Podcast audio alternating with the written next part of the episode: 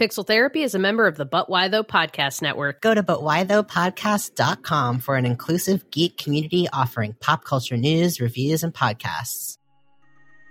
For me, making games is about, is like another way of letting people sit at my dinner table. There's sort of this element of being able to share what your experiences are with someone else. And in a, in a video game, it's like this empathetic glimpse right into someone's life and the, into the people that are making it. Like and it shares that with theater. Like greg said it is laborious to the players but also sorry it is laborious to the players but i was saying players as in the actors like the players in a show but also the players as in the players who are audiences. Look at that uh, intersection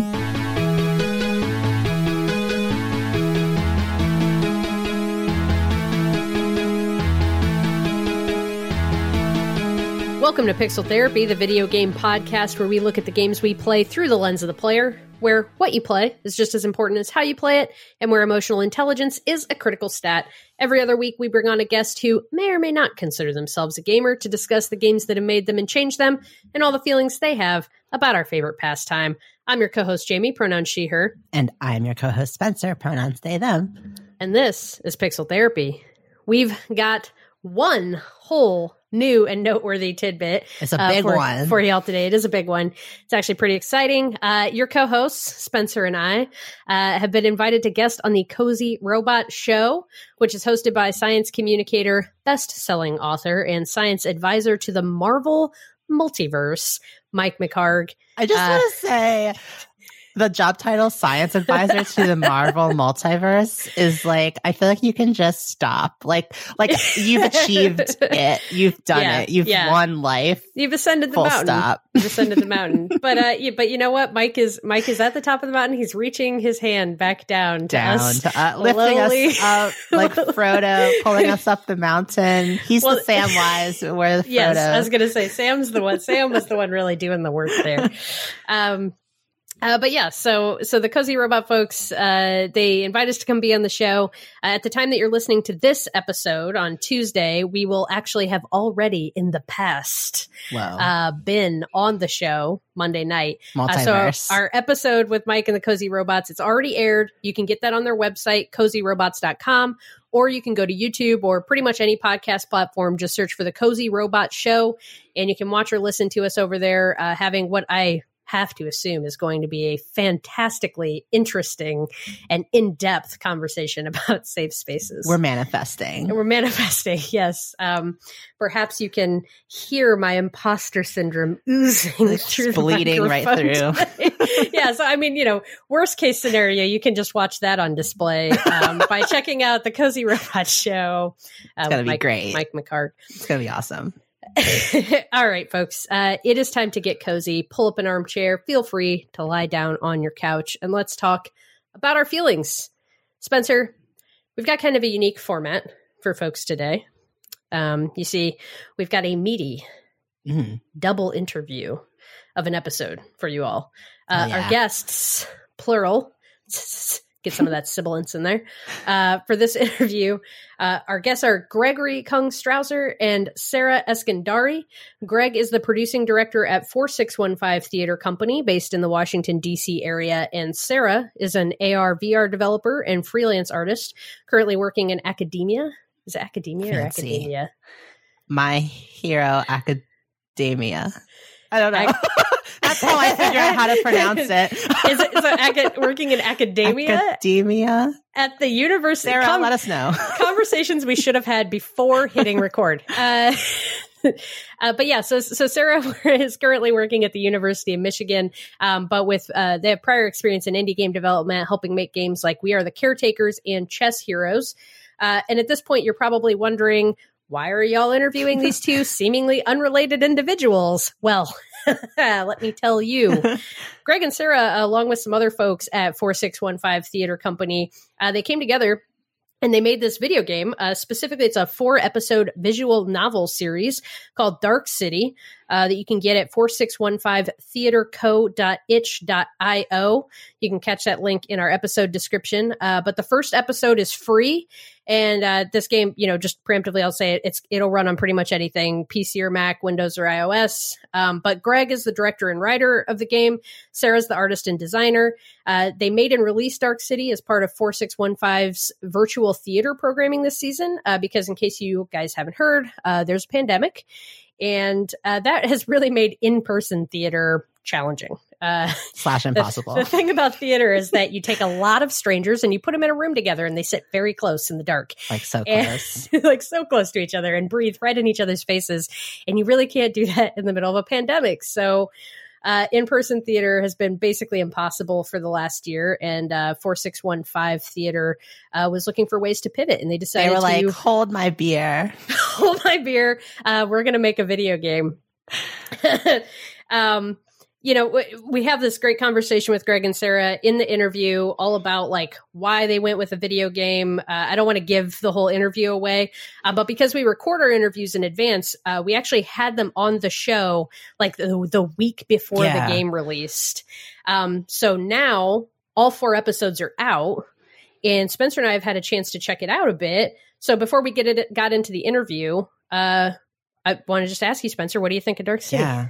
Yeah. So I actually just finished playing episode one.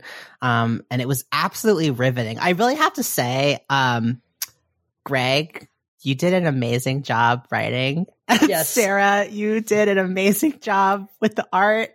The art um, is beautiful. Just gorgeous. Uh, and there's a, also just a really evocative and immersive and, and beautiful score by Jordan Friend. Uh, Jordan, we didn't have a chance to meet, but hey, Jordan, if you're listening to this, amazing score. Great um, score. Yeah. So let me just, um, I know we'll get into it again later, but I'll just read a quick just a quick synopsis of the game just to set the stage for folks. Yeah, yeah.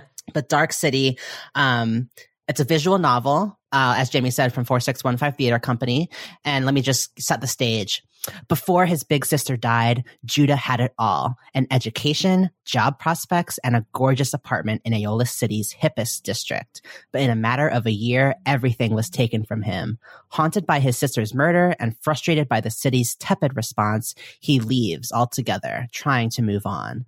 But when an, an, investigative journalist from an indigenous tribe shows up on his doorstep looking into his sister's role at her former employer, new revelations emerge.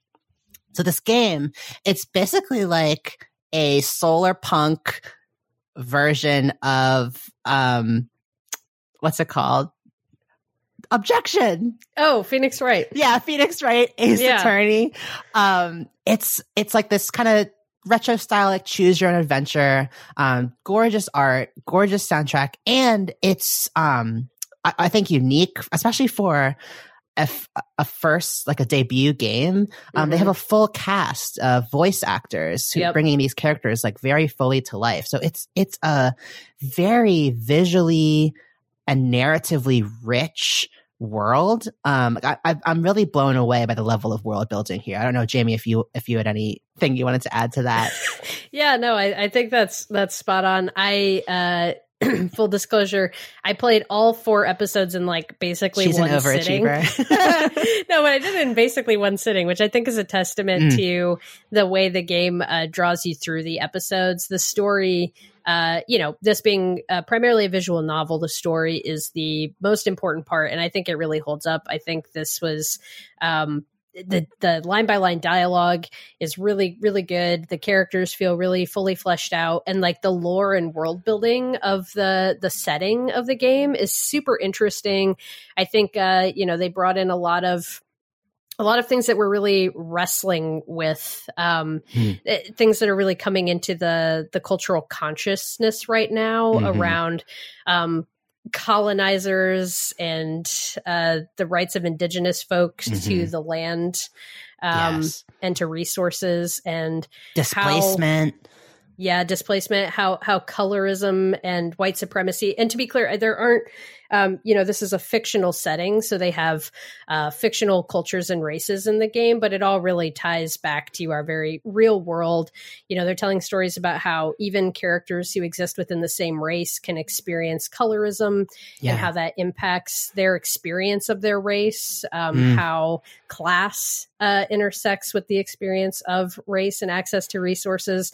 There's a lot of a lot of great themes running through the game that I think are really timely.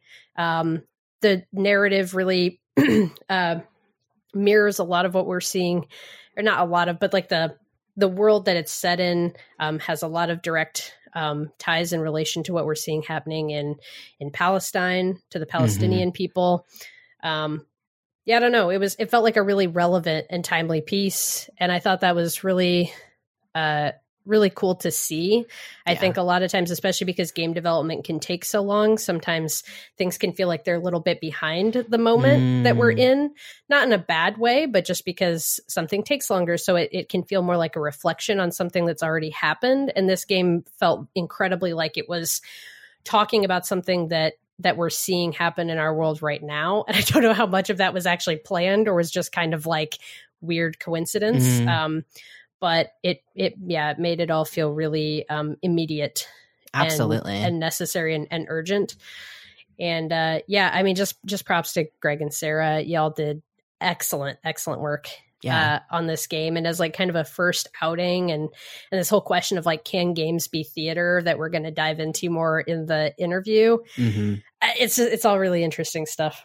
Yeah. I think too something something else i appreciated was um stuff like gender and sexuality are yeah. sort of just seamlessly folded into the narrative. Um, like this is a cast of characters um, that I think a lot of players who have one or more marginalized identities it may it, it's very refreshing to kind of see this world filled with people like us um, in a way that doesn't feel like like so many other games I'm like waiting to encounter the one character who is representing me in the game. Like I'm searching, I'm I have my eyes peeled open throughout the whole game, waiting to encounter the one NPC who's hinted at being trans or seeing, you know, the one storyline that has a gay or lesbian character. But I'm always like looking for one one thread. Yeah. It's never like, oh, they're queer and they're also Asian and they're also non-binary and they're also not actively suffering. um, like, yeah. you know, like a lot, like it's just, it's just really cool to kind of have that be a given and not like an exception or like a gem that I'm searching through the rough to to to point out and hold up and be like, look what I found. Um, mm-hmm. Like it's mm-hmm. nice to just have that be normalized and not like a special treat that I get as a queer player. yeah.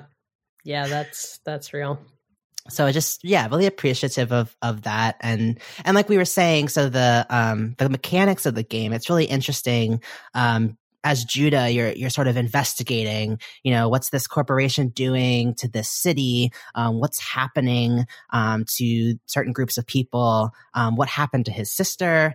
Um, you know, what nefarious plot can we take down? Um, so there's a lot of this sort of investigative conversations where, as Judah, um, you're uh, navigating um, you know various conversational paths and, and certain answers will get you more information. Um, but if you try to accuse someone too soon or uncover a lie without evidence um, you could actually turn the conversational partner against you and um, not get to the outcome that you need to move forward. Um, I found, I'll be honest, like I was pleasantly surprised by the level of conversational complexity in the game. Like, mm-hmm. like the writing is, is utterly fantastic and, and really advanced. Um, like I, I was, I'm really engaged and engrossed and I, and I'm, like after this, I'm probably going to go play the second episode because I, I just can't wait. Um, so I was really just impressed and, and blown away by that. Um, and also it took me a couple tries to, to move forward without um, like you really had to pay attention to what you were saying and the details you were looking for. I'm not trying to spoil anything, so I'm talking kind of high level. Um, but it's a really thoughtful game, and um, I, I was I'm just really I'm, I'm just utterly impressed. yeah, same. And you know, I'll say this like even if uh I mean, I think if you're listening to this show, the, a lot of these themes we're discussing probably resonate with you. But even uh, in addition to the themes, the the core narrative is super compelling. Uh, as I said, I think already the the characters are really uh, deep. They feel fully fleshed out, and it is ultimately at its heart this you know this detective mystery mm-hmm. um, with some thriller elements. So yeah. it does you know it feels very fast paced it hooks you in like you want to know what happened to Judah's sister and why. And in an you know unraveling that um, feels very engaging. So yeah like i said the the writing is is just great. And all the character designs are so awesome. I love how um, how detailed they are. Um, all the different facial animations for when they're kind of experiencing different emotions. I think one of my favorites that I clocked was when Judah is like surprised and his yeah. eyes look at wide. Yeah, um, yeah, I thought that was great. On the topic of the attention to detail, too, I I really appreciated um, like interspersed with the scenes where you're actually talking. There are these scenes where um, you're just in a room or in a setting and you're clicking around on on various various objects in the background to learn more information or, find clues and things like that, mm-hmm. um, which I wasn't expecting that sort of secondary layer of really immersing into the world and and paying attention to all the little details in the background, and um, that was really cool too.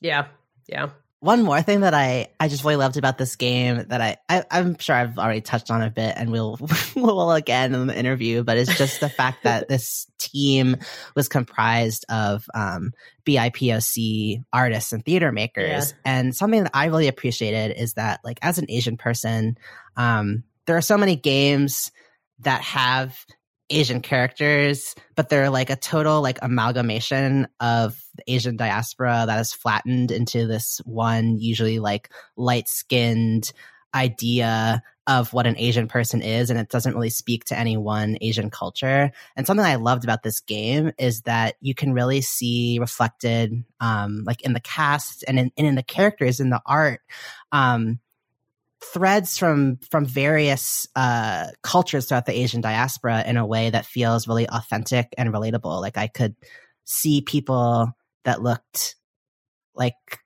Filipino-ish, like me, and th- like it's not just that Asian means Chinese or Korean. Like Asian means a lot of different things and a lot of different skin colors and presentations and voices. And I just, I've, it's so rare to see that. And so I, I just really, really appreciated um, the ways that all those cultures sort of came through. Um, it was, it was really cool.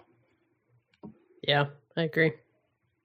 Uh, so all, all in all, Spencer and I give this our seal of approval. Folks should go check out this awesome game um, from 4615 Theater Company, and in particular, our, our pals, Greg and Sarah.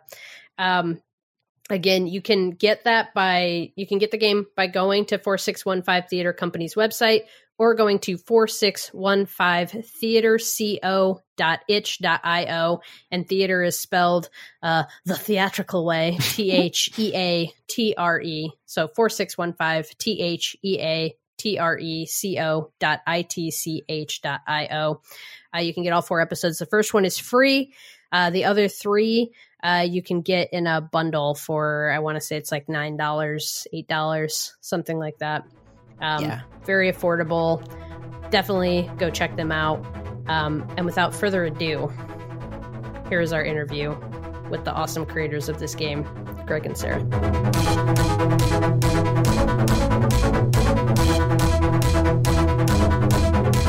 Hello to our wonderful guests, and thank you so much for joining us in the virtual Pixel Therapy studio. Um, to start, would y'all mind sharing? We have two wonderful guests today. Would you mind sharing your names, your pronouns, and just a little bit about how you spend your time? Mm, Sarah, you you you first. oh, oh, god damn it, Greg!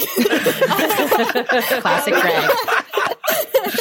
Uh, hi, uh, I'm Sarah Eskandari or Dari. Um, my pronouns are uh, she, her, and they, them. Uh, and I spend a lot of time working, uh, hanging out with my cat, and playing Genshin Impact right now. Yeah. Yas.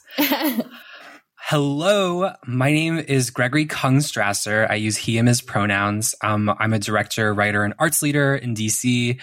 Uh, how do I spend my time right now? Uh, I spend my time uh, working a lot. I lead a, a theater organization uh, called 4615 Theater Company.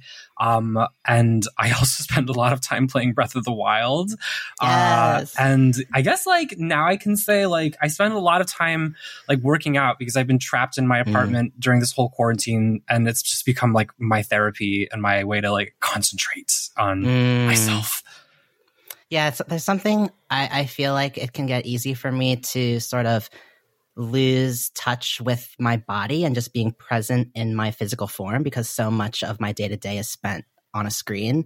Um, and I think the passing of time can just feel so flattened and um, like every day is, can feel the same. I think that's starting to shift now that we're getting vaccinated and things are starting to, oh, like, I mean, I'm saying open up as if I'm participating in that, but I'm, I'm not yet. I'm, I hope to one day, but like, uh, it just, I, I love that, that I, I, I have a, like, I can imagine that, that physicality and, and, and kind of connecting with your body in that way must feel really nice. And I'm Totally. You named it exactly as it was. Like actually like literally being in connection with who my body is, like learning to love myself and be like, oh my God, I'm like so sexy. Like what's going on? you know? like it's just it's been it's been wonderful. And I think there's only one takeaway from this pandemic. It's that like, you know, being trapped in a room with yourself, like, you know, you either learn to like love yourself or you either learn to like, you know, get over it. So Mm. Yeah.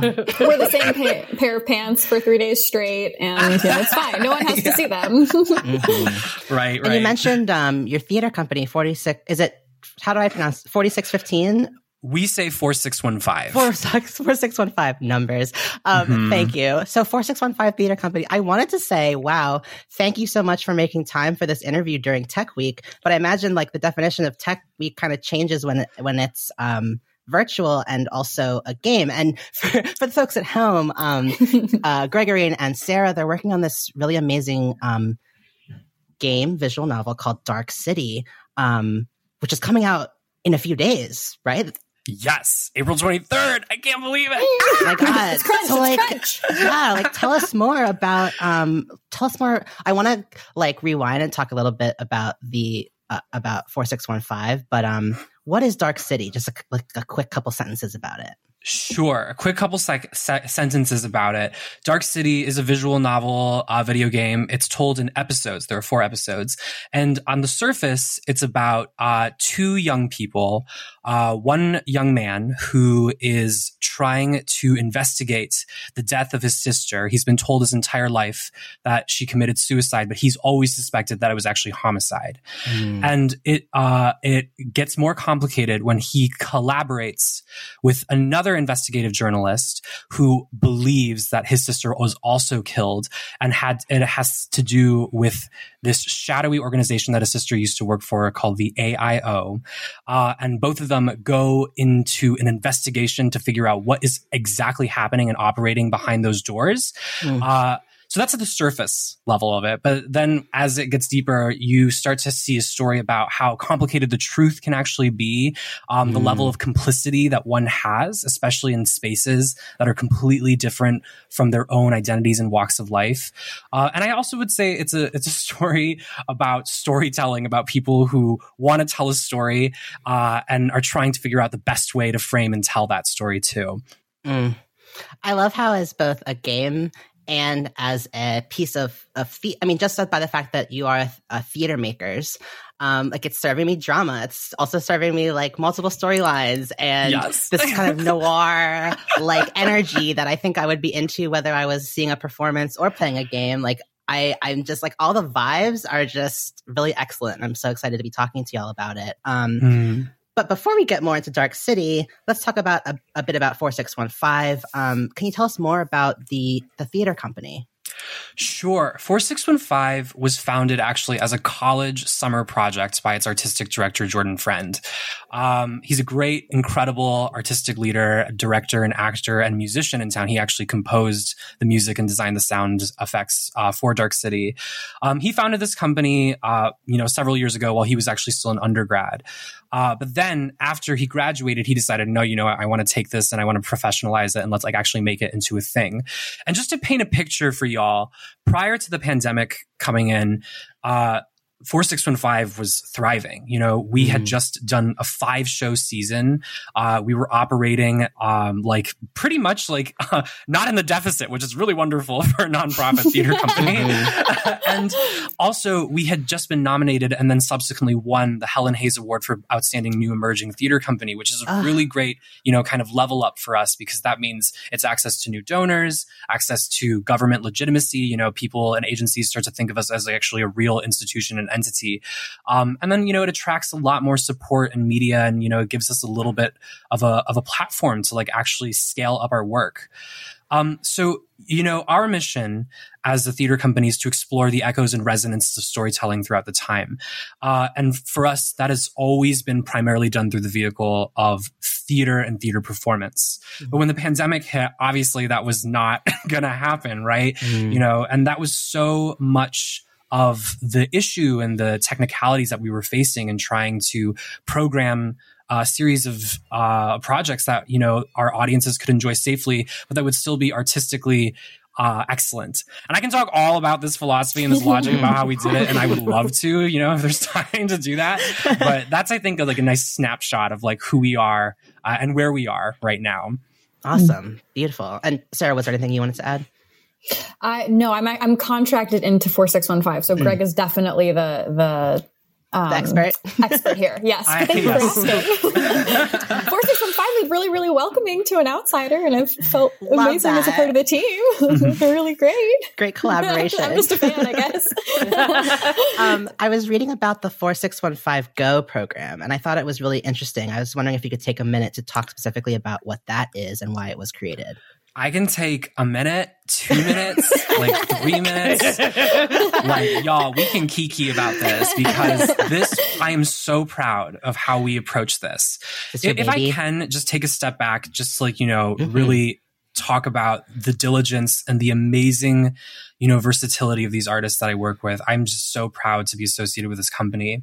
But essentially, when the pandemic started and all the theaters were scrambling to like, you know, pivot into like, you know, the Zoom and the virtual theater spheres, I had the opposite reaction. You know, I don't pivot. That's just not what I do, right? I hmm. invest in myself. I build skills. Mm. I want to use those skills. All right. I expand. I don't pivot. Mm-hmm. So that was exactly what I said to leadership. I told them, you know, like, let's not dive into anything right now. Like, let's focus and learn, research before we, you know, program anything. And that was like the best thing that we possibly could have done. So there were two major pieces of learning that really inspired 4615 Go.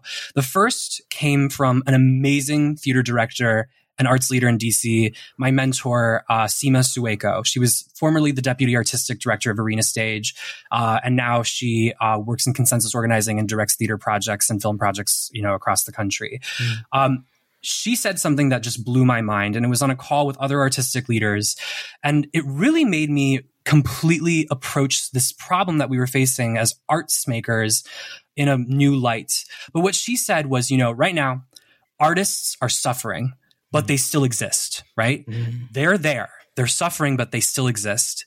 And then she also said, and audiences are suffering too, but they still exist, right? What has actually been broken is the method of delivery between the mm. artist and the audience. And that just blew my mind because I was like, oh my gosh, you know, that is such a great perspective to think about this from. And then it even, you know, it, it, went one step further for me because I was thinking, you know, our method of delivery has actually been broken for a really long time. It's gatekeeping. We force people to come to the theater spaces. You know, we charge these exorbitant ticket prices for them to come. You know, like it really is actually a really exclusionary tactic, our method of delivery as it was. And then mm-hmm. I realized, you know, as a theater maker who's traveled the globe and worked in many different countries, that's not how the rest of the world does it. You know, we don't have, the rest of the world doesn't have this subscription based model where people come to the theater, right? You know, people were going out into the streets and making performances in site specific locations. And I was like, my gosh, you know, that is oh something God. that we really need to get back to. So that's the first yes. piece of learning. The second piece of learning was um, uh, so m- my co-director Paige Washington, who's a, uh, a lead on leadership at 4615, she and I spearheaded this forum called the BIPOC Black Indigenous People of Color uh, Emerging Theater Leaders Forum. We had around like 40 people across the country RSVP. Only like 20 people showed up, but that's okay because it was still fine because we still got together and we still got to do the things that we wanted to do, which was number one, activate our mutual brain trust, and then number 2 mm-hmm. uh, build coalition and networks. And from that piece, I learned that it's not about redefining theater for this moment, but just looking at the definition of theater already. Like, what is it right now? So these two pieces of learning mm. took him back to leadership. We sat down, all right? We thought about, okay, how do we fix the method of delivery? And then the second thing was, how are we defining theater? And for me, there are three principal tenets that really make theater theater. The first mm. being, uh, it's live. The second being that it occurs in a shared space. And then the final component is that it's laborious. And it's not just mm. laborious for the artists who make it, but it's laborious for the audiences too, right? Because they have to willingly suspend their disbelief. And if you take it to the next level, if you're, you know, you're a Brechtian kind of person, uh, he's a he's a uh, theater theorist for those who are not familiar with the theater people. Uh, uh, you also have to be observant and critically observing all of the different artistic components that make the performance function as one cohesive unit. So it's it's a laborious task. It asks a lot of artists and audiences, and if it has those three tenets, then you know, then it's theater, right? Or at least it possesses the spirit of theatricality. And that is our exact framing. That's the framework that we approach to programming all of the, uh, all of the projects that we did in 4615 Go. Our philosophy was that theater is everywhere and all you need to do is go out and find it. And that's why we mm. called it 4615 Go. and that's why the slogan is theater is everywhere. but I just want to finish this like long winded explanation by saying, Gave me chills. You know, Thank you. Keep going. well, it gives me chills to think about, you know, how long it took for us to get here. But hmm. I, I want to conclude, you know, just by saying that what we're doing I'm not claiming it's theater. Okay. I'm not saying that my video game is theater. I'm not saying that the phone call play that we did with Britt Willis is theater, right? What I'm saying is that each of these projects, they possess the spirit of theatricality. And as a theater whose mission is to explore echo- echoes and resonances of storytelling throughout the ages, mm. if hmm. it has that spirit, we have claim to it. We can hmm. use that as a vehicle to explore. So that is what I used to legitimize all of the programming that we did and why I think Jordan and Paige and, and the rest of the 4615 cohort was like, yes, we can, we can go ahead and do this. So we're going to, we're going to do I it. mean, I'm bought in. Like, so let's bring it back to Dark City, uh, which is speaking about the, you know, the, the spirit of theatricality. And, um, when we're talking about the method of delivery, um, Dark City is a visual novel. Um, and so for folks who may not be familiar, uh, what is a visual novel? Wow, that's a great question. Um, Sarah, do you want to take this one? yeah, absolutely. Thank you. So, um, a visual novel um, is essentially an animated game. Um, so, in the way you would pick up a normal physical novel, you're going to novel, you're going to read from, you know, I guess whatever your language is, left to right, right to left, whatever. Um, it's going to be flat text on a page nothing crazy. You can put it on your shelf, whatever. Um, a visual novel is typically going to be in a digital format, um, and that text is going to be segmented and um, paired with uh, different visuals, um, graphics, so art of characters. Um, glorious, uh, alive backgrounds, um, mm. and that helps uh, give this uh, illustrate these environments and these characters for the reader. Um, some popular visual novels. Um, my first thought was Doki Doki Literature Club, but oh I feel God. like that's not that's not what you want to start with.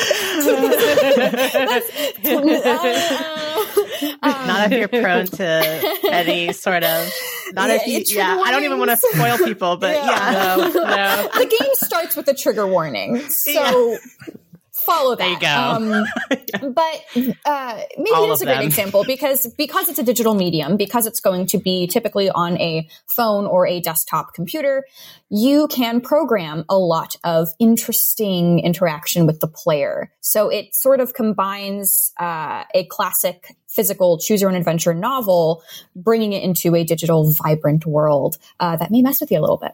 Mm. And Sarah, you provided all of the art and design for Dark City, is that right? Yes, they Yes. did.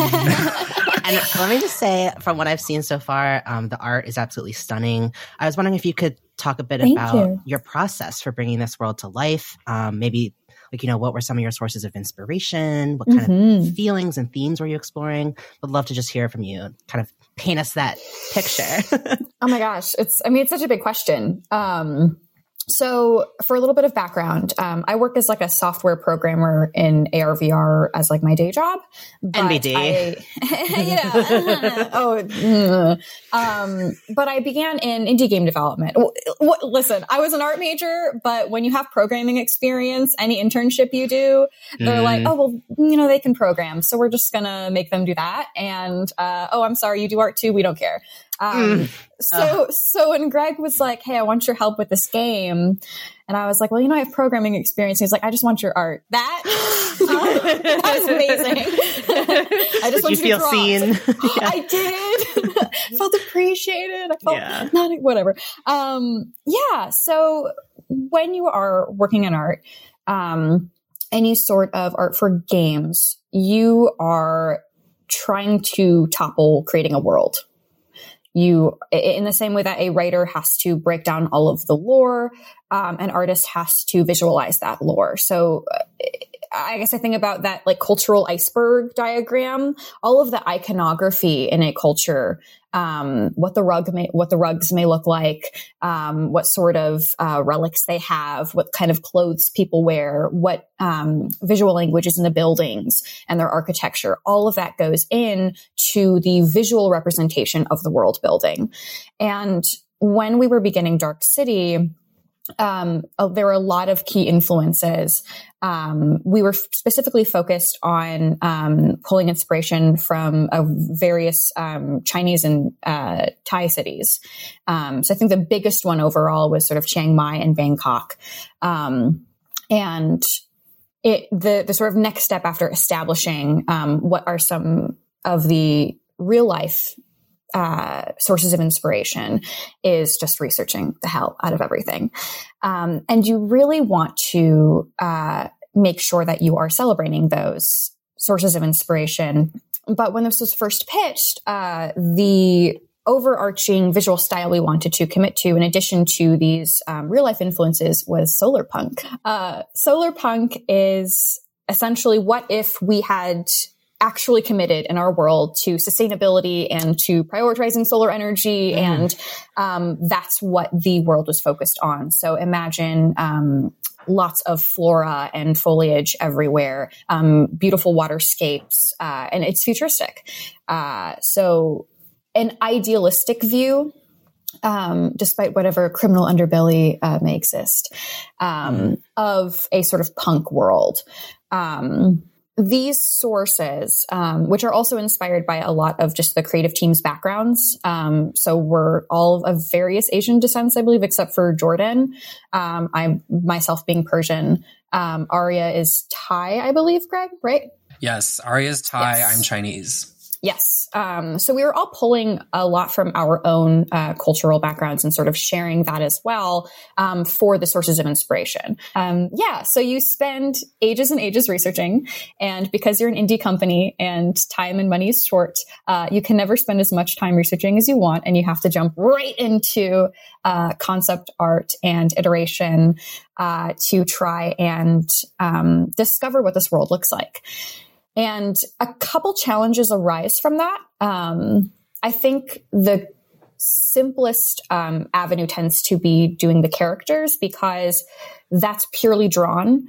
Um, that's all going to be whatever I design in concept, that's going to be the final product. Backgrounds tend to be more difficult. Um, I'm not necessarily a background artist by trade, uh, but since I work in uh, a lot of video game engines, and before I was doing AR VR development, I was doing some indie game development. Um, uh, previously on We Are the Caretakers, which I think is coming out soon, so check that out.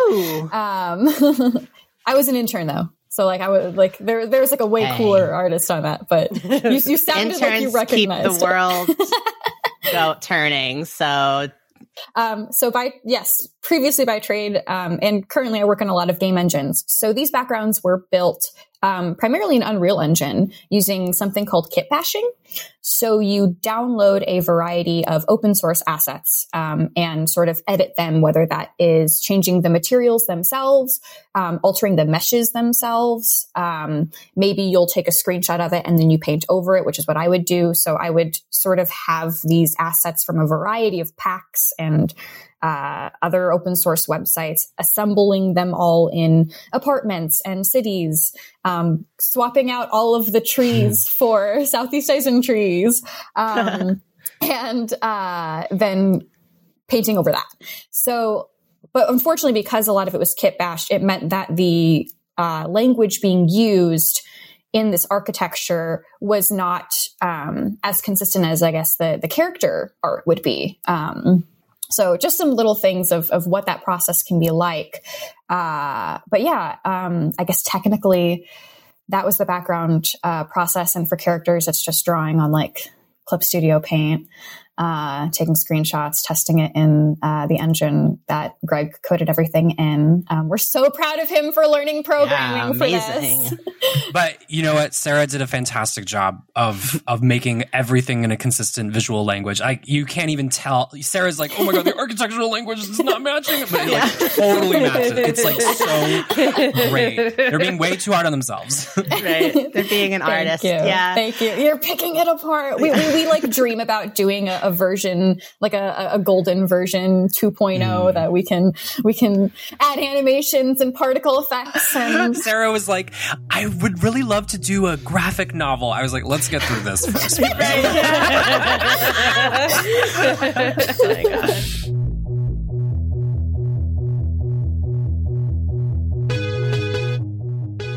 And so I wanted to come back to something you both were touching on, which is that the entire cast and crew of Dark City are black and black or indigenous people of color, save for your composer, I believe. Yes, um, save for my, our composer, but we love him. He's Jewish. Though. He's, He's Jewish though.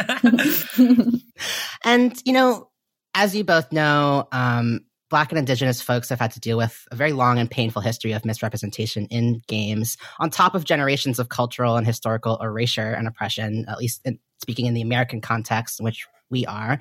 Um, it's so powerful and necessary to have spaces where Black and Indigenous people of color are creating and preserving their own our own artifacts that are untouched by the white gaze and by colonialism.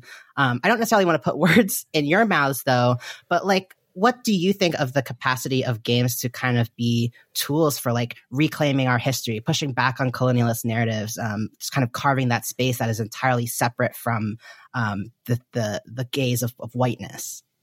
That is such a great question, Spencer.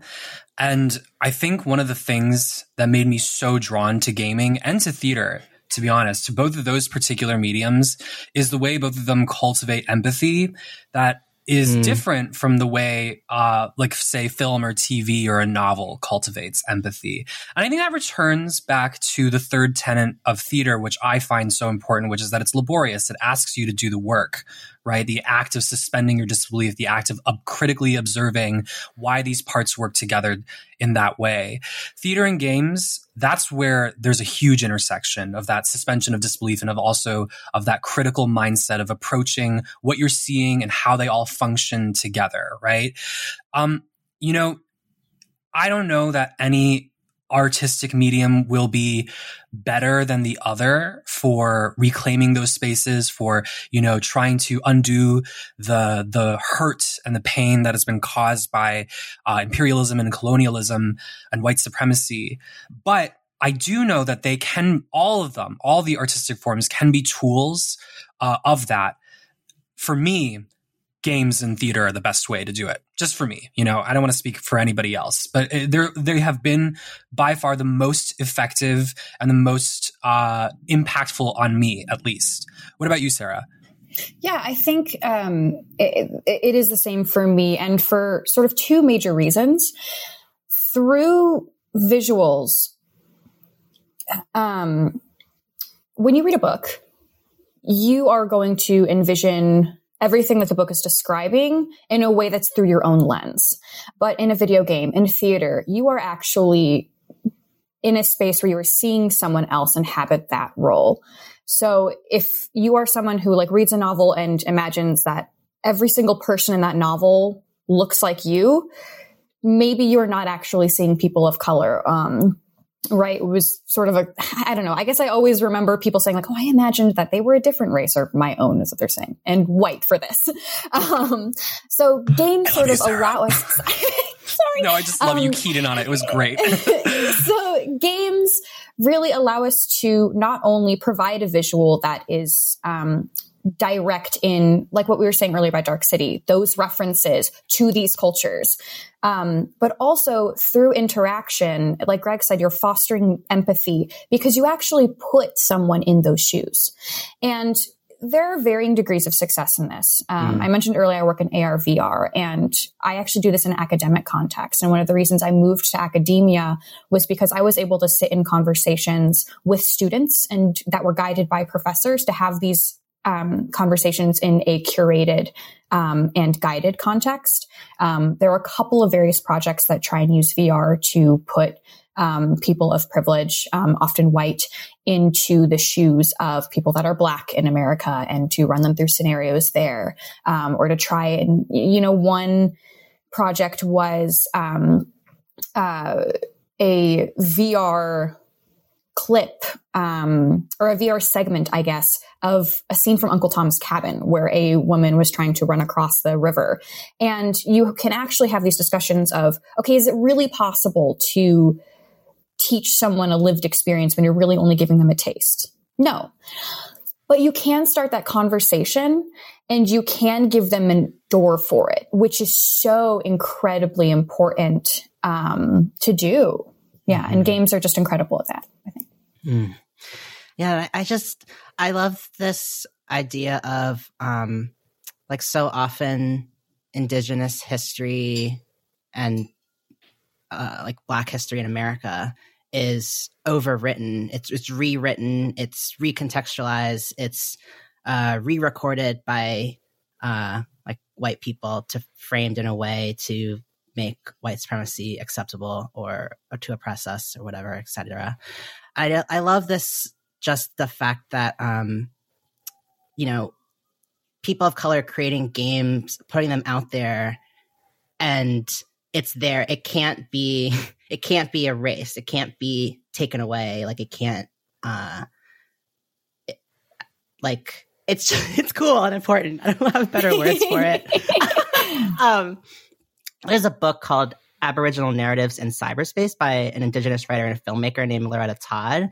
And in that book, um, Loretta emphasizes how multi this concept of multi-dimensional connectivity and communication have always been present in indigenous worldviews um, i felt like that like really resonates when we talk about a piece of art like dark city which is literally creating a world full of uh, dynamic um, black and indigenous people of color and presenting it in a format that literally transcends space time location um, i'm wondering like do you relate to that at all um, and like why did it feel important to create Dark City in this way versus like I don't know other forms of um, digital storytelling methods? Well, I can answer the second one straight away. so the second one I can answer because that's what I could do. mm. so I mean, um, to to be completely honest with y'all, I am not a coder. I'm not a programmer. This is not. What? No, you know, like it's just okay. I mean, I guess I am now. Well, like, you, know, yeah, yeah, yeah. Yeah, you're right. I am. I am, bitch. You can't take that away from me. You so, but prior, prior to this mo- moment, I was I was not. I was not one of those things. Um, but I knew I could do it, and the reason why I knew I could do it was because of the work of queer and uh, some people of color, uh, women and trans gamers who did it before me. Uh, and they were a part of this collective that Anna Anthropy calls the DIY game movement. And Anthropy is one of those uh, DIY gamers. Um, so back when I was in college, I read all of their literature, maybe not all of it, but like I read a lot of their literature that they published about this. And there were two or three essays that really resonated with me. One was um, moving beyond representation by Merritt Kopas.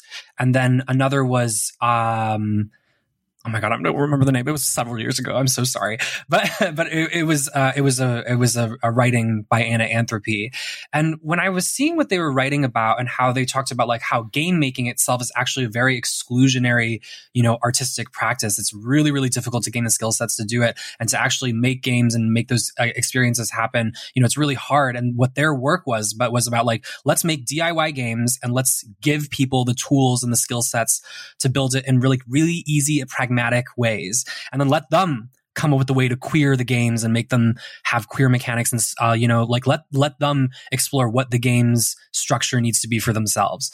So i read all these you know, essays, I was like, I can fucking do this. You know, I can do this. You know, because it started off like with twine, uh, and if you could learn how to twine, then yeah. you knew how you could do like branching narratives. And if you knew how to do branching narratives, then you could probably teach yourself to do a little bit of the most basic code to that is most easily implemented with branching narratives, which was Python.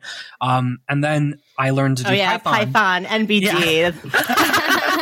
I went from Twine to Python. It's fine. You just learn Twine, then you learn Python. It's fine. I'm sorry. I, my partner is a, full stack developer who also is oh, doing awesome. like stuff in Python to make games in what is it, Aaron? Is it Unity? Yeah, so uh, but I can't I use like, Unity. Fellow Unity dev. I have no idea how Unity works. like going from Twine to Python, just as me as a non-developer, is like going from dr- drawing on a piece of paper to like Adobe Illustrator like pro mode. well, I have to say, I, like, but as a non-developer too, like, honey, I did it. You can do it too. like, it was just. I mean, oh, go ahead, Sarah. Yeah. Sorry, if, if I may, c- coding really is just another form of language. That's why they call them programming languages. It's it's it's the same sort mm. of process of trying to understand how to communicate intent with output. And Python actually is a great example of that because it writes like speech. Um, mm. Something like I, I learned through C++, which is a compiler language and is I don't Sorry, fucking know what that jargon, is. Jargon and gibberish. it's it's like a calculator. And it's it's like a calculator to programming languages where it's just if you if you like miss one period, it would be a semicolon here, but period. Um, everything is broken because it's going to do exactly what you told it to do. Uh, and you you were wrong. um, but Python is a little softer. Um, it's it's a little smarter, and uh, it's a little easier to pick up for that reason because it lends itself to um, a programming style that again is closer to human language. Uh, mm-hmm. Yeah, it's not as syntax, not as um, shackled by syntax like other languages. So, I mean, this is all to say, like these people, uh, Zoe Quinn, Anna Anthropy, Merritt Kopas, they published their entire body of work. They documented it very extensively. I read through all of it and I was like, okay, I think I know how to, I can do this. I, I think, I think I know I can do this. One of the great tools actually that Zoe Quinn had posted in uh, her resources was this platform called RenPy or RenPy. I don't know how to pronounce it, mm. but um, that's that's what Dark City's programmed in is this entire engine called Ren RenPy RenPy, and they are amazing because they have this forum and this Discord server that like all these creators, as y'all just talked about, we're all crowdsourcing and like coming up with like solutions to like these complex questions together, right? And so I'm on this Discord like every freaking day, and I'm just like, please tell me how do I do this? Like, how do I do this? And people are always chiming in and like you know they're willing willing to teach and pass on their experience. So for me, like actually, you know, making Dark City has been a great joy of connecting across the world. To relate back to your question, uh, you know, it's been really, really uh, uh, great to connect uh, with uh, people from all across the world who are dealing with the same problems that I'm do- dealing with. And why I made it in uh, Ren RenPy and made it a visual novel um, was because of the primary concern of accessibility. I wanted to be able to play it and pick it up intuitively. A lot of 4615 subscribers and patrons are old white people. I, if they're listening to this, I'm so sorry. I'm not trying to disparage anybody, but like they are old white people and not a lot of them are like gamers, you know? And so for them to pick up like thing, it needs to be very simple, very easy just to click through. And that's what RenPy could provide. So that was the, like a big motivation of like, okay, I can do it this way. And also it's going to be easy for everyone else to pick up too. Now, to go back to your first question, which was about is is multi connectivity resonant in Dark City? I believe so. I believe it is because it's a game about uh, all of these relationships entangled with one another. There's actually a big metaphor about entangling in nature too throughout it. So yes, I would say it is a core essential part of that um, particularly through the diaspora, uh, the lens of the diaspora people of color, right? You have two characters who are of the same ethnic group. This ethnic group is called the Edda. And uh, one is indigenous to the region and one is an immigrant to the region. They have completely different lived experiences. They have different dialects. And they comment about that throughout the game too. Um, they speak the same language, but they have different dialects. And they also have completely different worldviews about the role of the organization that they're investigating throughout this big mystery, this big conspiracy. So th- sometimes this connectivity is actually frayed because there are so many different strands that they're listening to all of these different uh, voices that it actually drowns out like what their major focus is. So that's I think you know the kind of the core themes that we're trying to get at here. Uh, so yes, I would say it is very resonant. Would you, what would you say, Sarah?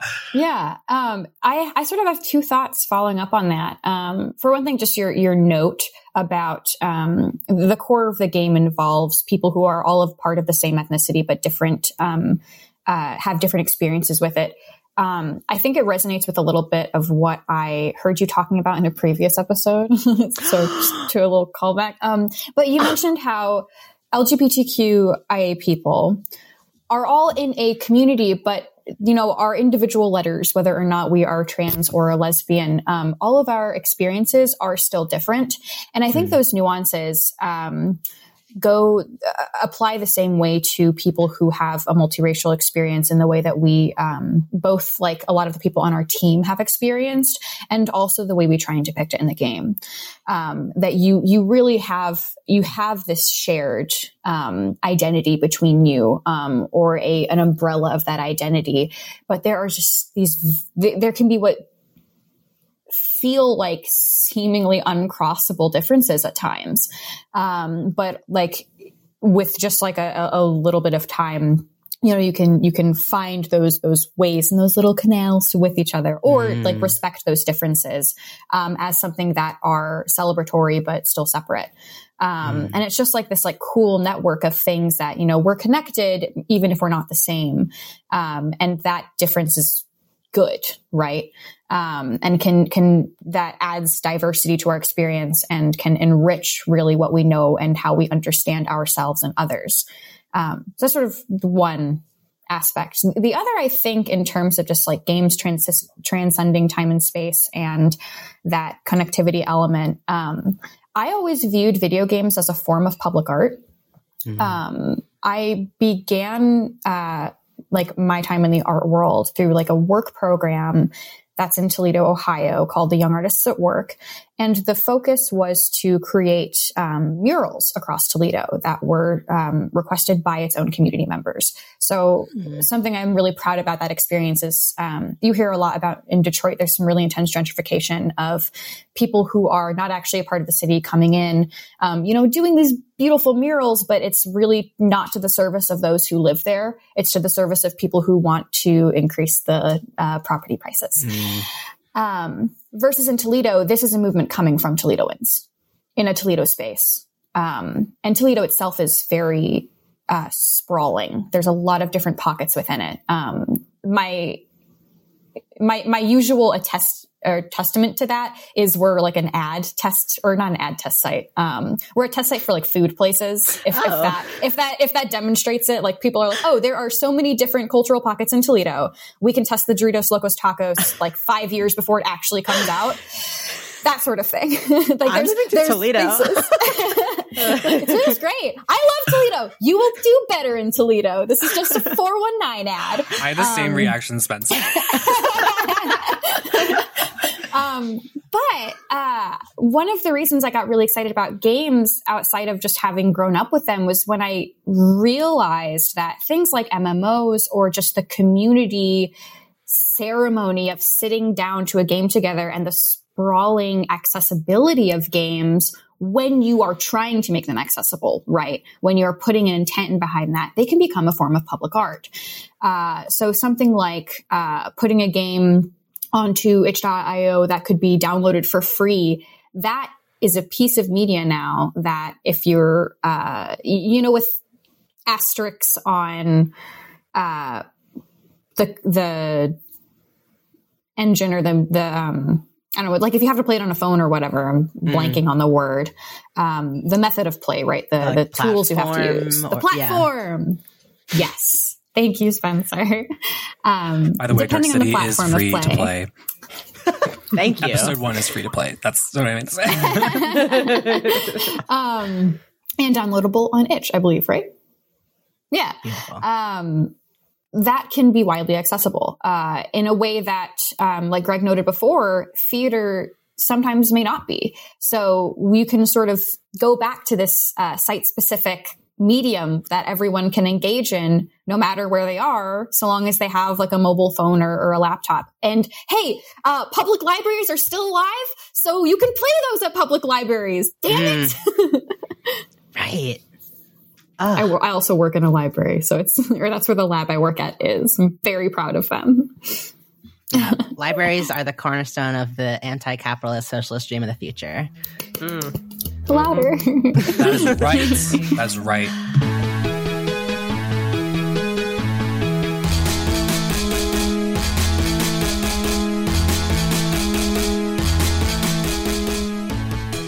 Now, um, Dark City comes out in just a few days from the date we're taping this. This comes out on April 23rd, right? Yes. Um, amazing. How are y'all feeling? Like, how, uh, are, what are you kind of hoping, if anything, like, uh, like looking to the future? Like, what do you want folks to kind of take away from this experience of playing Dark City? Oh my gosh. I haven't even thought about that yet. can I can I start because I have like a methodology about game design? Yes, of course. I think You at can. least a little concise to buy you some time to think. Mhm. Um, for me, making games is about is like another way of letting people sit at my dinner table.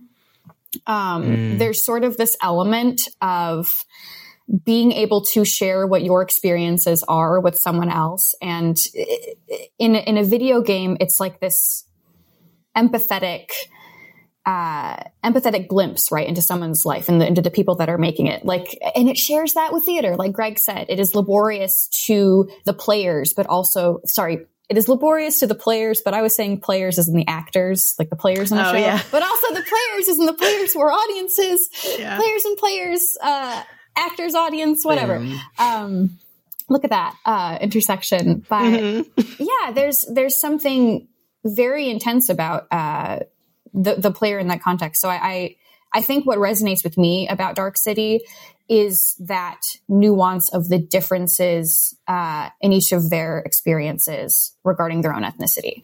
Um, a lot of my friends growing up were biracial um, but a lot of people weren't. And i definitely learned through my friends that were biracial you know we may all be 50-50 on something um, and not to exclude multiracial people here, but I'm talking about my uh, personal experience. Um, But our experiences were vastly different.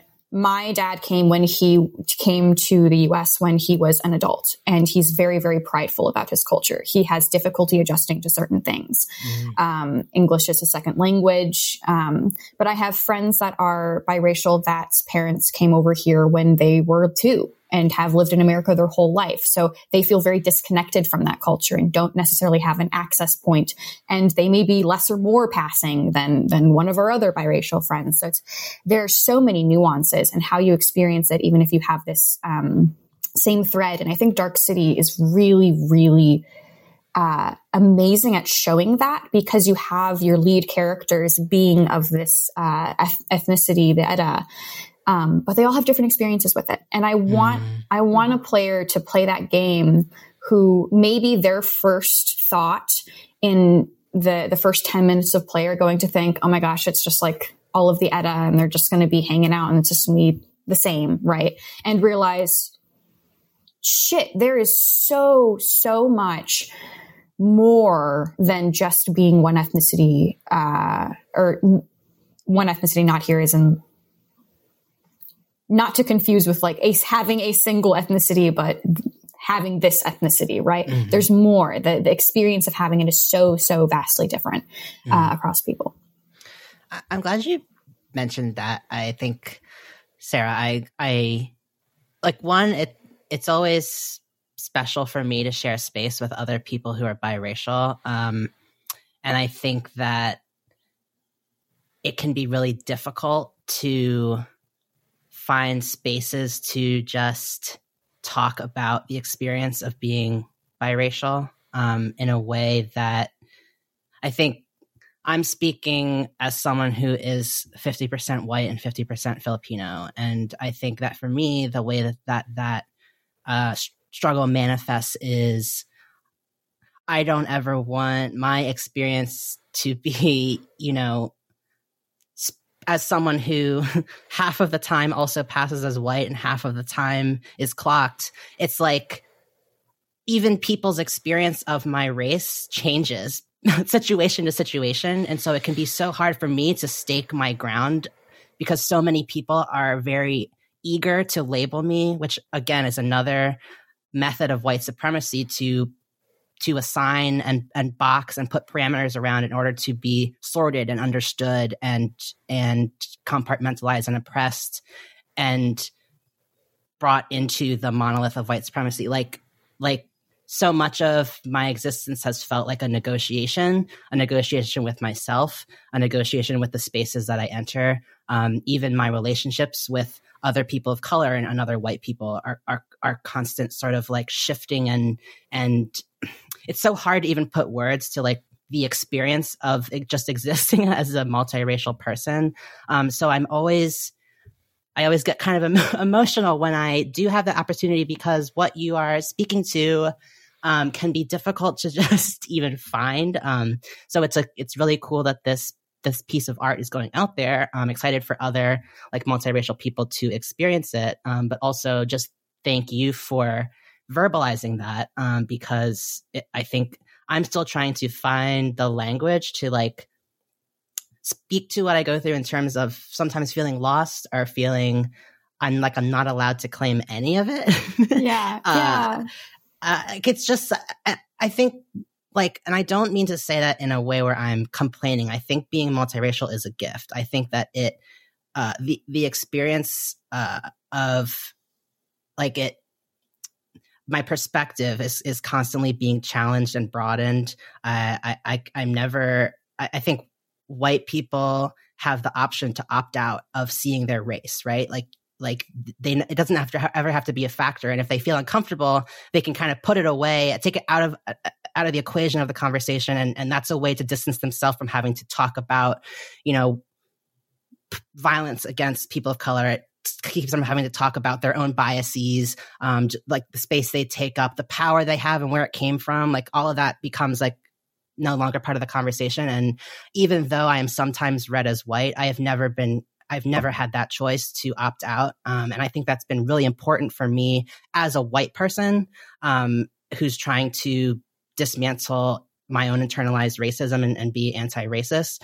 Um, and as a person of color too, I think it's been valuable um, just because I think I've always internalized the tenets of, of intersectionality, like the fact that all of our liberation is tied up in Black liberation. Like you, like Black Lives Matter does not it, like it is it is a call and, and it is a reminder and it is not taking away from any of our other struggles. So like I am thankful for the gift of being born biracial, um, but it's just so complicated, and so I'm just grateful for this space to kind of just scratch, barely scratch the surface of talking about it. Yeah.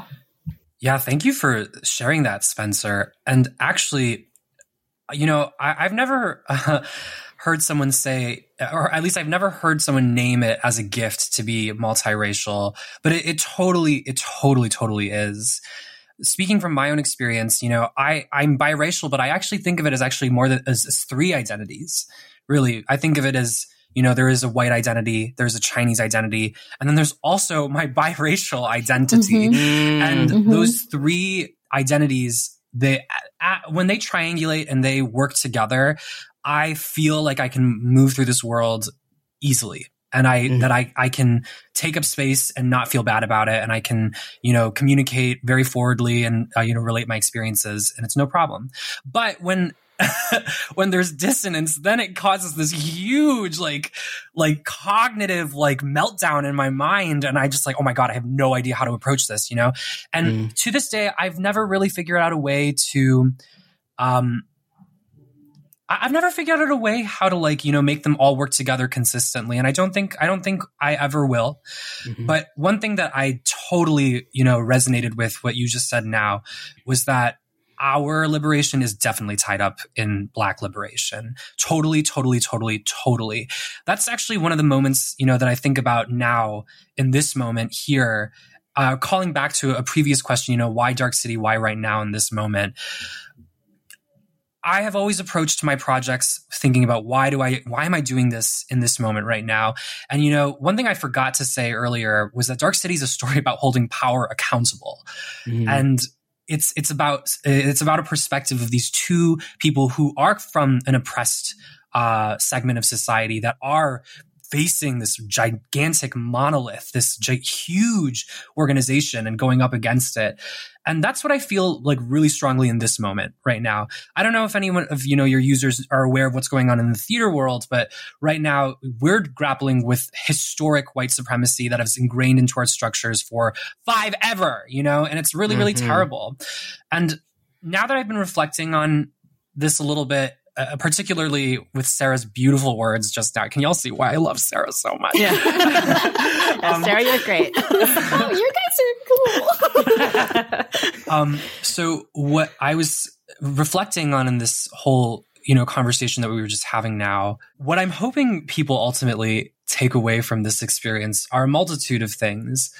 Um, first, that you must hold power accountable and it's big and it's scary to do so but you have to speak out you know that's just the issue right like is that it's too many times that we're waiting for coalition but it really does begin at an individual grassroots basis another thing that i really want people to take away as well is um, what you just named, Spencer, was that our liberation is tied up in Black liberation. It's in, tied up in Indigenous liberation, right? All of us or none of us. Um, mm. And then finally, and this is kind of not uh, related to race and equity, but maybe it is, maybe it is. But one thing that I want to take away too is to see video games as a valid form of programming for theaters to move forward with. Mm. You know, for us, this project was developed in. Oh my God, Sarah, I don't know. How long have we been working on this? Since October since October. Okay.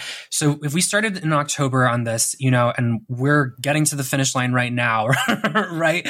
The thing that I'm thinking about now is that like, our theatrical experiences can totally, totally, totally be digitized. They can totally be in virtual. And what is theater if it's not the original virtual reality, right? Yeah. You know?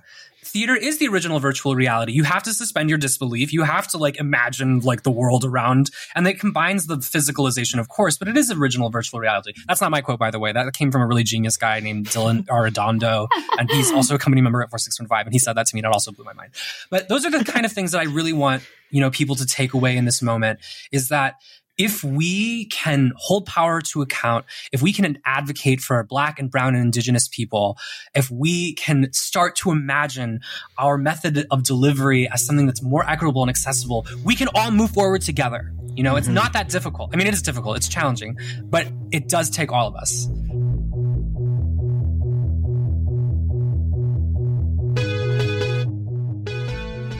On this podcast, we typically invite folks to come in and, and, and share with us a specific game or games um, that had some sort of impact on their life. And uh, the, two of you shared two games um, Phoenix Wright Ace Attorney, uh, which for the folks at home, you're a rookie defense attorney, visual novel. Um, originally came out in 2001, but there's a whole trilogy. And then um, the second one was Tales of Symphonia, which is um, a classic JRPG uh, with like famously like deep emotional hooks um, and a really robust combat system that came out in 2003 um, and yes. so would you where should we start? Should we start with tales of symphonia? Like like what what's the significance of this game to y'all?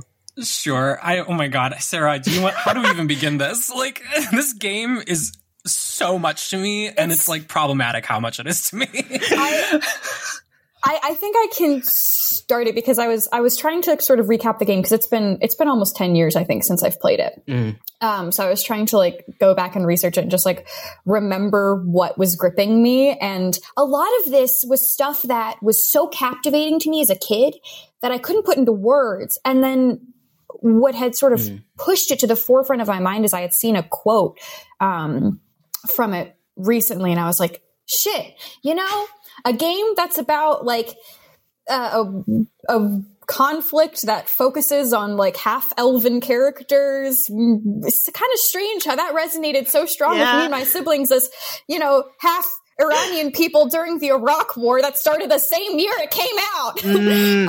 um, so, uh, Tills pointed the whole conflict of that game began because this main antagonist's sister was killed during a war and her final wish was to see a world without discrimination.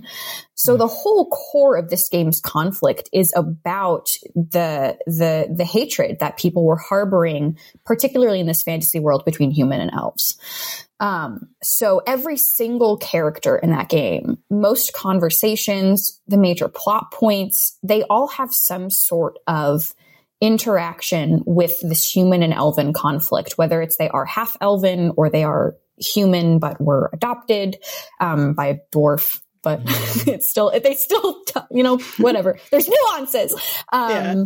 Or characters that have elven blood in their veins, um, characters that were a part of this initial conflict, characters that are being discriminated against. It's so central in every single conversation. And it just really, really resonates um, or at least did when you were a little kid and no one had really sat down and talked to you about what it meant to be biracial. Um, and I guess for me per, uh, personally, um, you had mentioned earlier, Spencer, like this this idea of negotiation, um, and how it's like the way people perceive you and and Greg, this this dissonance that you feel, um, it's like the way people perceive you can just completely shift um, how you see yourself um, when you are biracial, because it's, so much of it is built on what people think you are. Um, so, like I, there was like one time a lady came up with me and she was like, "What are you?" And it was after a choir concert, and I was like, Ay. "I'm an alto." and then she was Yeah. like, "No, no, what are you?" And I was like, "I guess I sing soprano sometimes." and then she was like, "The no." What are and i was like oh, oh.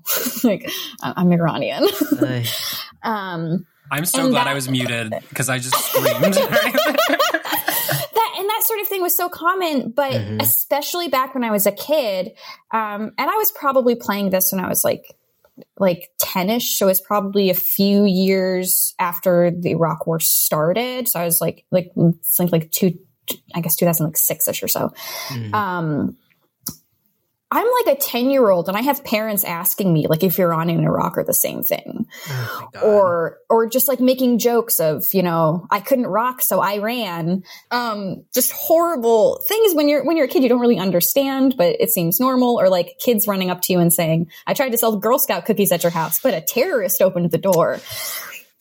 Mm. that sort of thing all the time as this like people knowing you are something but then at the same time you have just as many people saying well you're not like like uh, my best friend growing up again was was half Indian. They were like, "Well, you know, she's biracial, so she can talk about this," and I'm like, "I am too." Uh, so so whether or not you're being uh, perceived um, and how that influences your identity and so this game you know i'm this little kid who is experiencing this every day but not really getting a conversation about it. Um, playing it with my siblings who are going through the same thing albeit a little older. Um, and we're watching these characters uh, who are also biracial who are talking about the the desperate need to pass because of the discrimination that they are facing. Um, and it just grips you because it's it's so I keep saying resonant, but you, you see yourself in that character, and it's Yeah. it's very rare to see that depicted. yeah. Um, we're getting more diverse games now, but even even so, like like I think of like Dragon Age series, they have so many different countries and fantasy countries in the game. Pretty sure not a single character though, despite how great they handle cross cultural interaction, is I don't mm-hmm. think there's a single character that's biracial. Um, and and being floating in those identities is is really I'm I'm trailing, but Tales of Symphonia, you feel it. yeah. No, uh, that oh man, I want to go back and play it now. Um Do all it. that hits. Um Greg, what about you? Tales of Symphonia.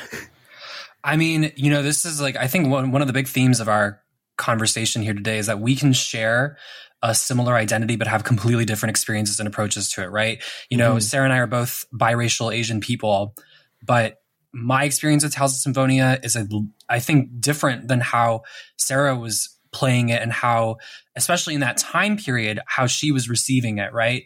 For me, I had so much anti Chinese hatred in my life all throughout high school, middle school. I, I just had so much of it. You know, I harbored it a lot. I was so embarrassed of my mother and I was so like trying to hide mm-hmm. my Asianness.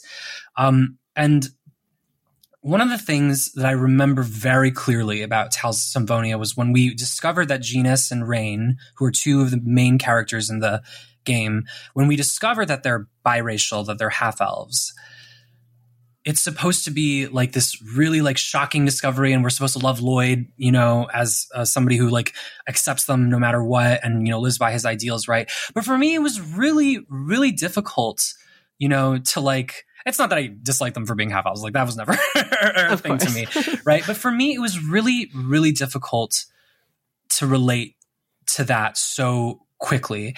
And actually, mm. Sarah last night shared a scene with me between Genis and Lloyd that I completely forgot about. But it happens in one of the like big denouements of the game where it's in the city of Flanoir and like the depending on your affection level with each character, you get like a very special scene with uh, Lloyd and the mm. other main hmm. character. And in this scene, it's Genis and Lloyd.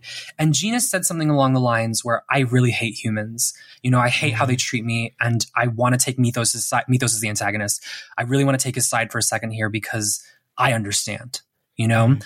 And for me, when I was playing that game in that moment, oh my God, I'm so sorry. Like just making me think about this is really emotional. But like when I yeah. think about that moment for me, I was like, I think this is, you know, like all that ingrained racism and hatred where I was like, Genis, what the fuck? You know, like that's mm-hmm. the enemy. Like, how could you like think of something along those lines? Right.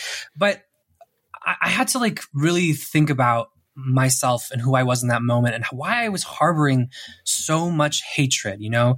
I, could blame it on the system, right? Like, you know, we live in a really white centric, white supremacist society. And, you know, it, it's very anti Chinese, you know, no matter how much we want to paint it any other way around, like the United States fucking hates China. Like, that's just mm-hmm.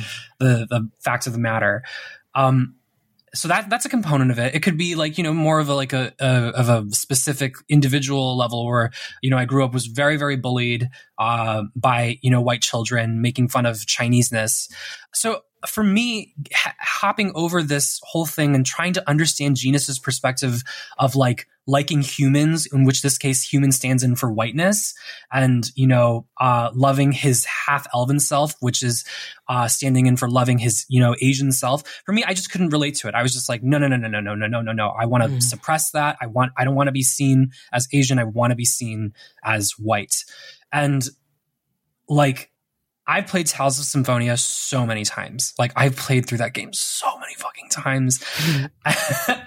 and it wasn't really until I started growing up and like falling in love with who I was and falling in love with my language, falling in love with like my culture that I was like, okay, you know, I think I understand where Genis is coming from a little bit now. Yeah. You know, I think I really understand why he actually harbors this resentment and this hatred all of a sudden because now like I'm seeing it from a perspective of like somebody who has like harbored like you know just to imagine all of the grief that Genis the self-hate that he had that's like terrifying to do and it's like uh, it's like so sad to see that there are people in the world that you know, go through this. You know, I, I, think maybe that's another great part of like Tales of Symphonia and games in general is that, you know, through these playthroughs, you really cultivate this empathy for this character and really understand like where he's coming from.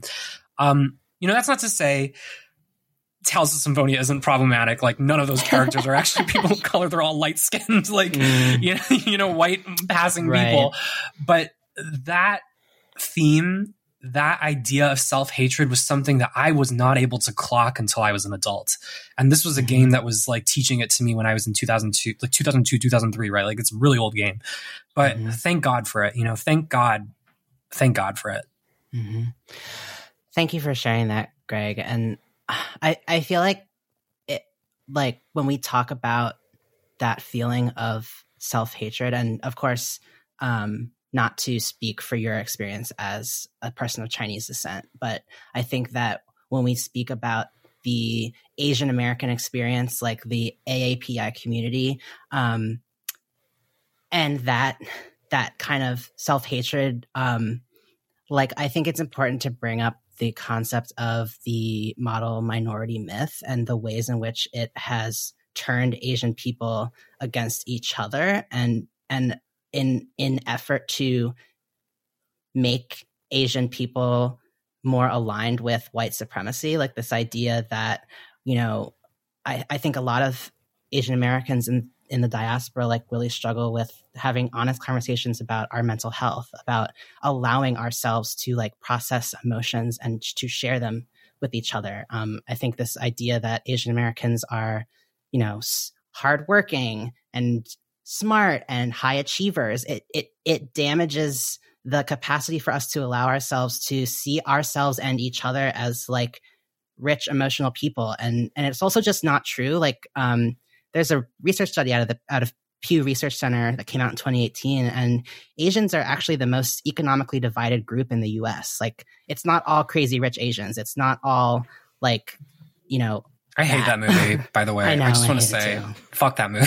all the South and Southeast Asian people were like the servants and the help. Like it was like it was a very narrow depiction of like life for a certain subset of like people in a specific area. So like again, Asian American culture is not monolithic. Um, and also like I think just what you're speaking to about that brand of um, concealing our Asianness and wanting to be white, um, like that's something as as kids that I, I, think a lot of us can relate to, and um, like I, I'm I'm sorry, I'm getting emotional too. I'm I'm glad you brought it up, and and two that I I think it's something that um, I feel like we're we're starting to really have a conversation about as a community of like, hey, this model minority myth isn't helping us. It is actually harming our community, uh, and it and it limits uh, like what we're allowed to be and the space we're allowed to take up. Um, and and two, like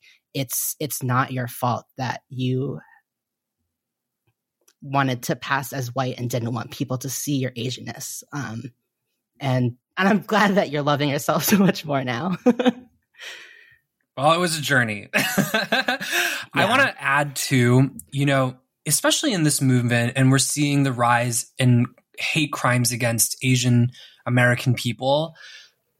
I just want to make sure that we're witnessing all of the Asian American hate crimes, and not even just Asian American hate crimes, but the Asian hate crimes that came before. The Iraq War, that's an mm-hmm. Asian hate crime, mm-hmm. you know? And that's the thing that I get so fucking I just get so annoyed by this. And I'm not trying to call out anyone in particular, but a lot of my CJK Asian friends, CJK is Chinese, Japanese, Korean, Asian friends, they center themselves in this and they're talking about themselves in this, but we are blithely ignoring the past aggression. I'm sorry, not past aggression, the current aggression that the United States has towards Asian people, right? Mm-hmm. Afghanistan is an Asian country. Iran, Iraq, those are Asian countries, right? And I I get really really sick and tired of like this monolithic portrayal of as you said Spencer of this uh, monolithic portrayal of of Asians as just the CJK folks right? Like that's that is not accurate at all. And it's really freaking grinds mm-hmm. my gears and if I can like contribute to that thought, I like the fact that Iran is is considered Asia or like is technically it is is still very strange to me um, because mm that was something like for one thing I don't know if y'all how many standardized tests you had to do growing mm up but like for most of my life at least it would say hey list your race choose one uh, that old question. Fuck that question. which is just which I still saw like two weeks ago. Um, I, I, remember I would have to have conversations with like our academic con- counselor when trying to apply for college because I was like, I genuinely don't know what to put as my race. I genuinely mm-hmm. do not know because we're like Persians aren't what you think about when you're thinking of Asian people. Um, and what is that question even trying to ask? Mm. Um, you know, there's been push to get Middle East, North Africa as its own checkbox. Um, it's just very, the term the Middle East wasn't really coined until the Iraq War as like the mm. hate campaign from Bush. The, it, it, just the, the nature of the identity itself and what it is and what it's classified as is already so transient. Mm-hmm. Um, that it's, and even like if you want to go into Iran, like whether the name if you refer to yourself as an Iranian or a Persian, because um, mm. Persia was far expanding past Iran, what it is now. And there's also a lot of really intense um, cultural nuance within it of people who are like, I'm going to say I'm Persian, not Iranian. There's like stuff between like Iranians and Persians and Arabs, and there it's just it's just so there, there's so much within it. Yeah. With itself beyond just how it's being um, classified by other people. So, so like hearing someone say that, yeah, the Iraq War was an Asian hate crime is so wild to me because I wouldn't have ever considered it that way. I didn't know if I was Asian, and like mm. I would try and look up on the like the U.S. government website to be like, what what do you mm. count each country as? um, and then I think they put, but I think they put Iran as like a white country for Caucasian. And it's like, oh, the caucasity. Jesus, are you kidding? Uh. but then like the neck, but when my cousins emigrated to the United States, they were told to list themselves as Asian. So I had right. no idea. It, it was, it was changing every few years because it was whatever the government could kind of do to villainize us. Mm-hmm. Right. The to- the concept of becoming white, how ethnic, like we start to decide, like, okay, this group is now we're not considering white people. It's it's just such a stark reminder of how of like the construct of race and yeah. also how white supremacy uses it to also turn races against each other in ser- again in service of white supremacy. Like it's just uh yeah. Anyway, and capitalism plays a big part. I don't want to. I don't want to mm-hmm. like be the guy who's like, "What capitalism?" Be that guy. and the big complexity it, yeah. that uh, capitalism drives this idea that whiteness is ideal and, and like you know that's what we should all aspire mm-hmm. to. That has been so toxic. And me having grown up in Shanghai and having spent a year of my life in Bangkok, I saw firsthand about how like this economic these economics behind these like aspirations to be white and lightening your skin and portraying yourself in this light you know so that you can appear lighter and lighter and lighter mm. is so toxic and so pervasive it's like it's terrible you know and it's mm-hmm. worth noting that there's there's a clear difference between fairness and whiteness right um, and I think I, I, see a lot of people exclude fair skinned Asian people in uh, social justice movements because they just like say like, well, that's white. It's like, no, no. Um, and that's also, hey, uh, just as an art thing for any artists listening to, drawing different facial features is fun. you should do it more if you don't. um, yeah.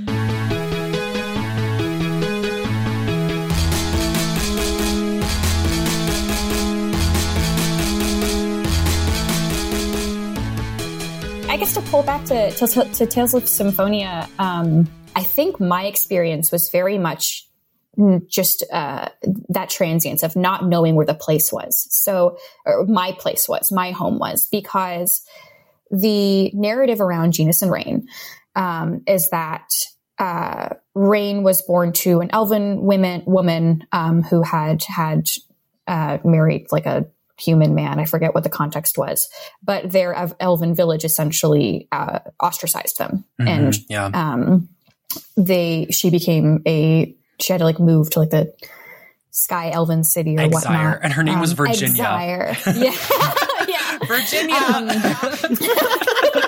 but they uh, but she sent Raine and Genis, um, who was a newborn, through this portal to another world. And Tales of Symphonia's story centers on these two worlds. Yeah, there's capitalism in it too. Uh, centers on this these two worlds that are constantly vying for magical power. And one world, Sylvarant, is essentially being constantly kept under the boot of Tethe'alla. Um, mm which has found ways through its technology. And because they have found ways of holding Sylvarant in the reclining, um, the, the waning arc of this like flow of magic, um, they've been able to keep it. Like their power just keeps growing and growing and growing. Their wealth just keeps growing mm. and growing and growing. And they use that wealth to keep Sylvarant in poverty. But Virginia, Reginus and Raine's mother had thought, you know, in this other world, they couldn't possibly hate half elves the way we do. Mm. And, and um, and not only are they trying to pose as elves in this human city that the story takes place, but as Greg mentioned, when they're ousted as half elves, they are immediately uh, exiled again. Um, and Genis, back in the scene um, that Greg and I had sort of mentioned of, in the city of Flanoir, Genis mentions um, in this line, and I have it open, uh, so I don't want to misrepresent it, is um, I'm neither human nor elf. Neither side will accept me. Yet, unless I belong to one of them, neither will recognize my very existence. And so there's like what you were saying before about needing to negotiate your own identity, because it's like to just have a voice or to have a place, you need to be something that people understand. Mm. Oh my God. I need to play, go play this game. It's really Goodbye, good. everyone. um, it's great. Wow. It, I think it stands up pretty well. Like it's pretty good.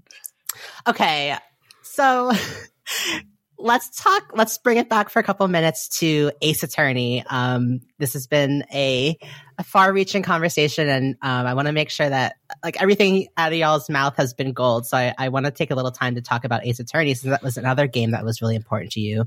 Um, so again, Phoenix Wright, Ace Attorney, you are a rookie defense attorney um, going through, I believe the original game was like five different cases. Um, really iconic game that I think like like groundwork for people like to really thrust that visual novel into like the mainstream. Um, but yeah, let's talk about that. Like, um, what's the significance of this game to you both? You know, it just like it proved to me that anything can be a game.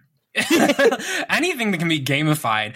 You know, I mean, in terms of like dramaturgy, like accuracy, Phoenix Wright is not a very good representation of the law or like, you know, what it means to be a lawyer. yeah. But like objection? Oh, they say objection a lot. There's a really great video. Like I think BuzzFeed did it. And there's like a defense lawyer like literally watching somebody play or she's playing through oh, no. Phoenix Wright Ace Attorney. She's like, oh my God, oh my God, I cannot, I can't. They bring out a metal detector to find a bullet in a guy's shoulder. Oh my god. For all of its cheesiness, what I love about it though is it accomplishes so much with so little. You know? Listen, Dark City by technology standards, by you know, video game standards, there's nothing impressive about it. It's a visual novel. You know, you click, you go through, you argue with some people, and you investigate some scenes. It's just clicking, right? That's what Phoenix Wright was essentially. And what I loved about Phoenix Wright was I was still having so much fucking fun. You know, like even though it was mm-hmm. so simple, like I was like, yes, storyline, yes, you know, like uh character arc, yes, drama, yes, mystery. Like I love for it. I live for it. I die for it. I was like, this is so great and it was it, it, it, was just something that I felt really great playing through. I think the newer Phoenix Wrights, you know, once they were able to add more than three lines of text in a paragraph, mm. like that kind of like made it slow down a little bit. But in the mm. originals, where they you just had like two lines of text and they had to get all the information out as soon as possible, like that shit was great because you were just sailing on right through. You were like, okay, I'm going to just pick this up and like figure out as I go along. And that's what I really, really loved about it because it was just great storytelling, really simple features, really great interactivity. And it was just easy, you know, simple and easy. And that's what I really liked about it. What about you, Sarah? Yeah, I think mine's kind of goofy because it goes back to this tie of video games and theater because the reason it was so meaningful to me um, was because my sister and I actually streamed it on Twitch and voiced the characters. And, and voiced the characters. so, so like, and I think I had mentioned this when we were first sort of trying to hash out what we wanted to talk about, but co-ops in games is so valuable to me. It's just like the third child. You know, mm. I, I never got to actually hold the controller. I was sitting next to someone reading the strategy guide. But Symphonia. That's an important role. It's a critical. It's, yeah. Uh, yes, Chalice Bear in Crystal Chronicles, all that jazz. Shout out to my sister. She was great. Um, but like Tales of Symphonia was co-op.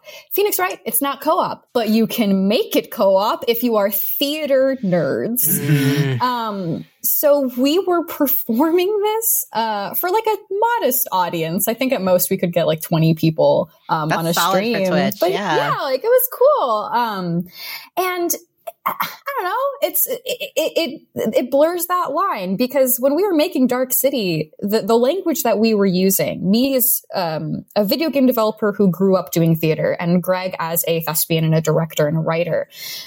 The game script is just a script, right? The assets that I was making were props. The backgrounds were sets everything translated almost directly one to one. Particle effects, SFX. The words themselves don't even need changes there. That's just what it is for both mediums. So having to like getting to play Phoenix Wright as if the game was a script for me and my sister doing ridiculous, goofy voices, um, was just incredible. And you know that would be the dream for dark city for me would for me would be, what the dream for dark city would be for me is to get something that's like fully voiced to really have those actors that are so fantastic. Mm. the VAs in the game are just so freaking cool.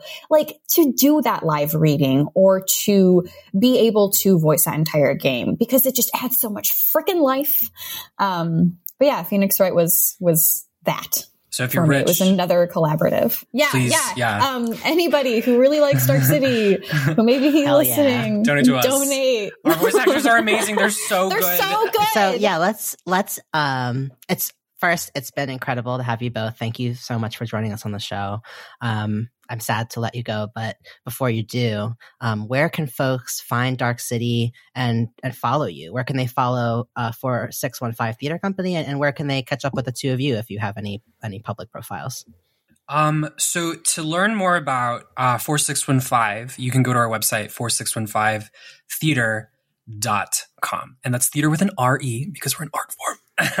and then the uh, itch.io page that we're hosting Dark City on is 4615 Theater Co. Co dot itch.io. Um, and like we said, episode one, free to play. It drops April 23rd. Please play, spread the word. You know, we're so new to this world. We don't know like what, who's, who are video game journalists. We don't, we don't know right? um, so yes, please spread the word. And then for me, I am all up on Instagram all the time. Slide into my DMs. I love it. It's at gregory.keng, K-E-N-G dot Strasser, S-T-R-A-S-S-E-R. Beautiful. And Sarah? Yeah, um, you can find me on Twitter. Um, I'm more active on there than Instagram at uh, underscore S E S K A N D A. Saskanda.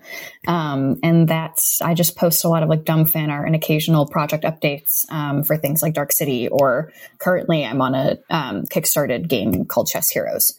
Um, so just like a. And it's sick. Oh, thanks. Um, yeah. Awesome. Uh, seriously, I want to play all the games that you've worked on, Sarah, and I can't wait to see what you do next. Um, and Gregory, I am a fan of 4615 theater. I love talking to theater makers because about games, just because I feel like um, we see all the the ways that they are like mirrors of each other and mm-hmm. I just love I love talking to people who make theater about games. But anyway, Greg and Sarah, thank you so much for joining us on Pixel Therapy. Thank you. Thanks thank for having you. us. Thanks, Y'all are great. You guys are great. Yeah.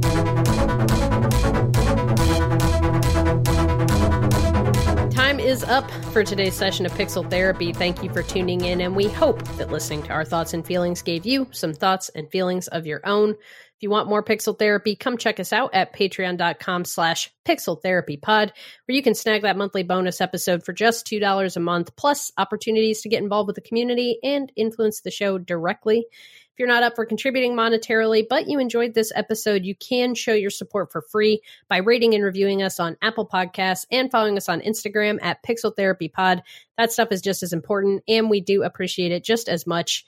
Remember that Pixel Therapy is a happy member of the But Why Though podcast network, so you can support us by supporting them and heading over to butwhythoughpodcast.com. That's though with a T H O. Take a peek at the inclusive geek community they are building around pop culture news, reviews, and kick ass podcasts like yours truly. And you can keep up with all of this stuff and more by visiting our website at pixeltherapypod.com. Finally, since we like to put our money and our energy where our mouth is, we end every episode with a recommended side quest. Thank you so much to Sarah for this week's recommendation. Your side quest is the Arts Commission of Greater Toledo's Young Artists at Work program. A little bit more about that. Since 1994, the Young Artists at Work has offered paid summer apprenticeships to area teens to learn creative skills and job skills alike and to connect to community through the creation of public art and saleable works. Each year, more than 40 teens from diverse neighborhoods and communities in and around Toledo come together to find a completely unique summer employment opportunity and access to an experience designed to impact for a lifetime. Basically, um, they hire um, groups of teenagers for the summer to kind of be in community with each other and make art that starts conversations um, both internally and in their local communities. It's really cool.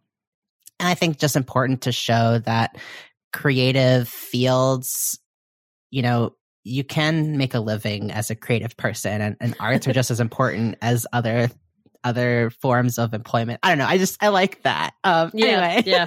I think yeah, I think it's important. Uh, the Arts Commission continues. Toledo's teens need access to arts and creative opportunity now more than ever. For more than 30 years, our programs have inspired thousands of Toledo youth to explore their individuality while working as a team to change their city for the better and to develop more fully into thoughtful and responsible citizens. Our YAAW and congressional alumni can be found all over Toledo and the world making a difference. So you can learn more and donate at theartscommission.org slash support. Awesome. Thank you for that side quest, Spencer uh, and Sarah. That is our show for today. So go forth, run a story mission, level up some stats, and don't forget to hug an NPC every now and then. We'll be back soon with some more Pixel, therapy. Bye bye.